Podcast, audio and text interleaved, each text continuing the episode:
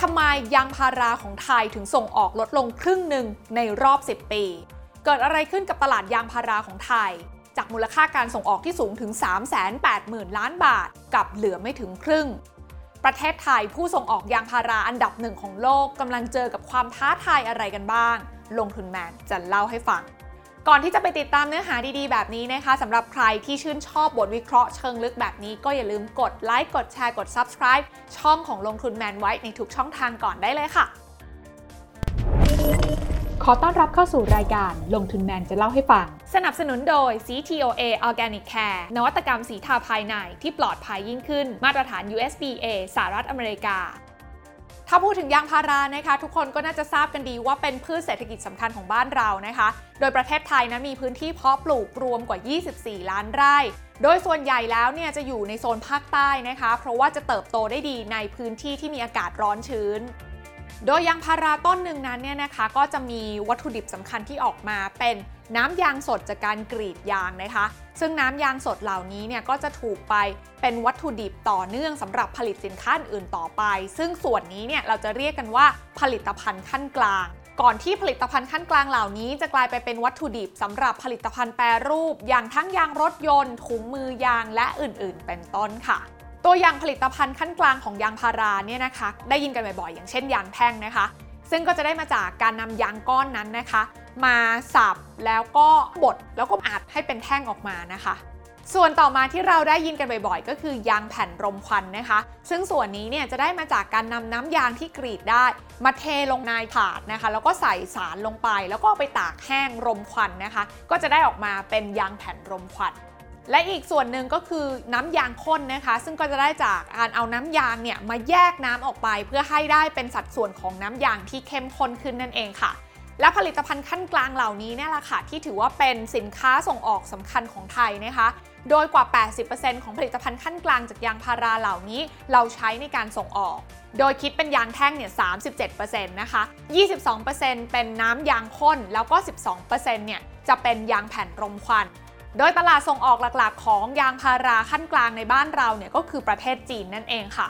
โดยสาเหตุที่ผลิตภัณฑ์เหล่านี้เนี่ยนะคะ เป็นที่ต้องการในตลาดโลกเนี่ยก็เพราะว่าถือว่าเป็นวัตถุดิบตั้งต้นสำคัญนะคะ ในการนำไปผลิตภัณฑ์แปรรูปที่มาจากยางอื่นๆ อย่างในส่วนของยางแท่งแล้วก็ยางแผ่นรมควันเนี่ยนะคะ ก็จะถือว่าเป็นวัตถุดิบตั้งต้นสำคัญในการผลิตยางรถยนต์ ส่วนบรรดาน้ำยางข้นต่างๆ เนี่ยก็จะเป็นวัตถุดิบตั้งต้นสำคัญสำหรับการผลิตถุงมือยาง ถุงยางอนามัย ท่อยางและอื่นๆค่ะ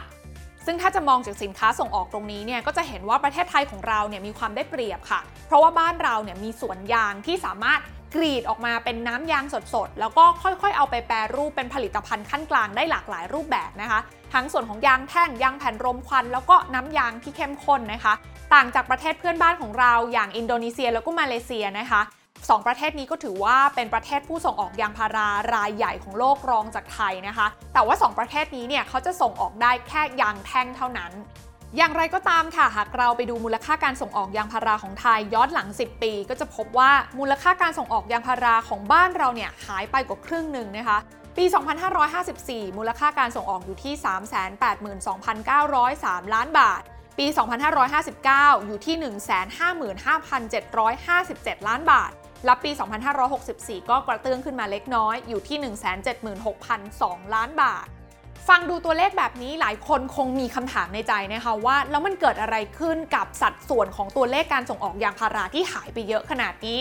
คำตอบสำคัญก็คือประเทศจีนซึ่งเป็นลูกค้าผู้นำเข้าหลักของเราเนี่ยแหละค่ะเขาหันมาปลูกยางพาราเองในประเทศมากขึ้น ท่านั้นไม่พอค่ะ เขายังมีการไปลงทุนในการทำพื้นที่เพาะปลูกยางพาราในประเทศเพื่อนบ้านรอบๆเรานะคะ ไม่ว่าจะเป็นลาวกัมพูชา เวียดนาม แล้วก็พม่าเพิ่มขึ้นอีกด้วย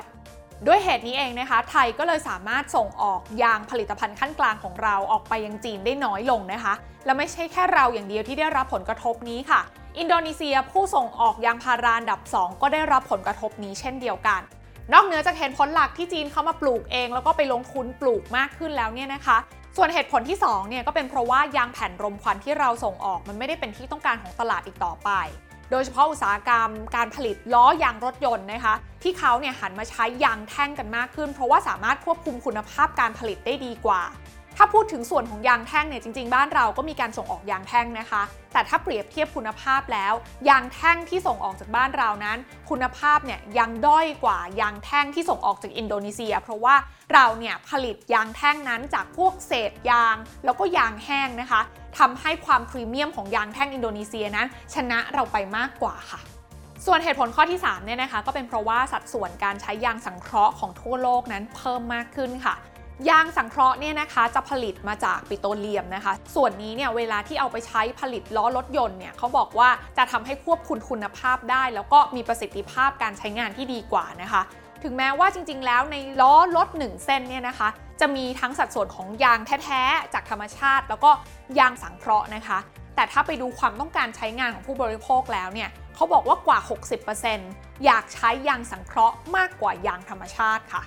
สรุปแล้วนะคะก็จะเห็นได้ว่ายางพาราของไทยในตอนนี้เนี่ยกำลังเจอความท้าทายขนาดใหญ่นะคะ ไม่ว่าจะเป็นการเพาะปลูกที่เพิ่มมากขึ้นจากตัวของประเทศจีน แล้วก็ประเทศเพื่อนบ้านของเราเอง รวมไปถึงตลาดส่งออกหลักอย่างจีนเองก็นำเข้ายางพาราของเราน้อยลง และเรื่องสุดท้ายก็คือ สัดส่วนการใช้ยางสังเคราะห์ที่มีความต้องการมากขึ้นทั่วโลก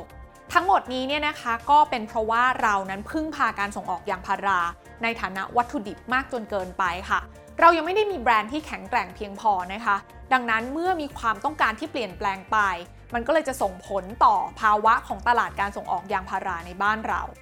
ดังนั้นแล้วนะคะความท้าทายของตลาดยางพาราบ้านเราในวันนี้เนี่ยน่าจะต้องวิ่งไปที่เรื่องของการส่งเสริม การพัฒนาแล้วก็วิจัยนะคะ ให้ยางพาราของบ้านเราเป็นมากกว่าวัตถุดิบขั้นกลางให้ได้ สามารถมีผลิตภัณฑ์ที่แปรรูปนะคะ แล้วก็ส่งเสริมให้มีแบรนด์ จนกระทั่งในวันหนึ่งเนี่ยเรามีอำนาจต่อรองในตลาดโลกมากขึ้น และกลับมาสร้างความหวังให้กับชาวสวนยาง และกลายเป็นสินค้าที่มีมูลค่าเพิ่มทางเศรษฐกิจ ให้กับประเทศไทยได้อีกครั้งนั่นเอง